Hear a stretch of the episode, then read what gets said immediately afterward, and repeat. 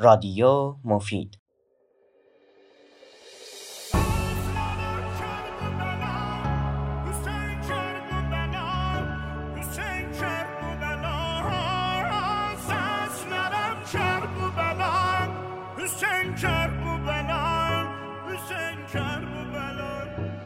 سلام خدمت شنوندگان رادیو مفید.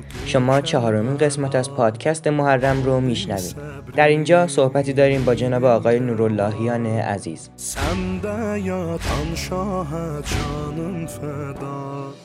محرم پشت محرم می گذرد و به درازای سالی که تو دنیا را ترک گفته ای افزوده می شود اما هنوز شعله آتش نبودنت دل و جان جهانیان را می سوزاند و سکوت غمبار نبودن تو انسان را خفه می کند و می کشد محرم که می شود در عمق وجودم پی تو می گردم و به دنبال نشانه ای از معرفتت در خود می جویم شاید ذره ای از آن را بیابم اما افسوس گنهکارتر از آنم که عظمت و بزرگی تو را درک نمایم.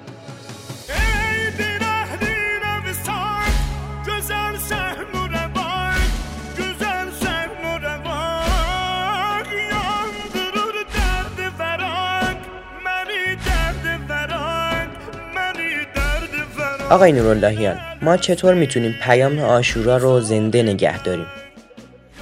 اجازه به هم بدید که با یک مثال براتون پاسخ این سال رو بدم.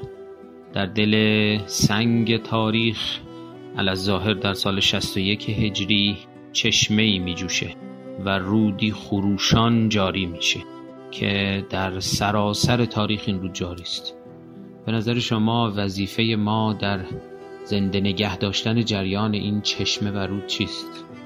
مشخصه. ما هیچ نقشی نداریم. این رود جاری است پر جریان و پر شتاب و قوی.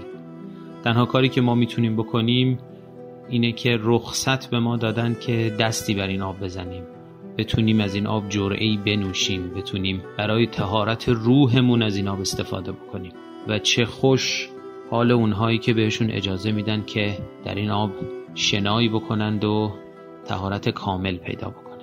این حرف رو هم به شهادت این فرمایشی که از حضرت رسول نقل شده می‌زنم که فرمودند ان لقتل الحسین علیه السلام حرارتا فی قلوب المؤمنین لا تبرد ابدا.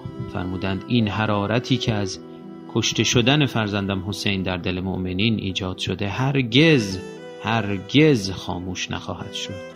انشاءالله که این آخرین عهد و آخرین باری نباشد که ما به زیارت ابا عبدالله علیه السلام نائل میشیم.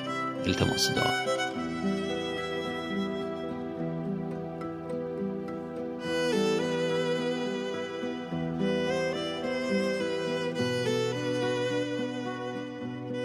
حسینی هستم و با قسمتی از کتاب حسین وارث آدم در خدمت شما هستم. بریم بخشی از کتاب رو بشنویم. متاسفانه جهانبینی ما آنقدر کوچک است که تمام آشورا تازه از روز تاسوعا شروع می شود و بعد از ظهر فردا هم تمام می شود و اربعین و دوباره سال بعد. جدا کردن حسین و کربلا از پایگاه تاریخی و اجتماعی موجب می شود که آنچه را معنای ابدی دارد به هموار زنده است به صورت یک حادثه غمانگیز گذشته در بیاوریم و در برابرش فقط بگریم چنان که میگریم. اینکه حسین پس از این همه که همه عزیزانش را در خون می‌بیند و جز دشمن و کین توز در برابرش نمی‌بیند فریاد می‌زند آیا کسی هست که مرا یاری کند و انتقام گیرد؟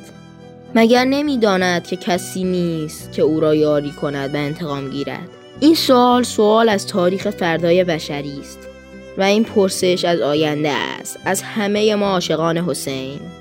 اما این پیام حسین را که شیعه در هر اصلی و هر نسلی میطلبد ما خاموش کردیم. تا فردا و پادکستی دیگر خدا نگهدار.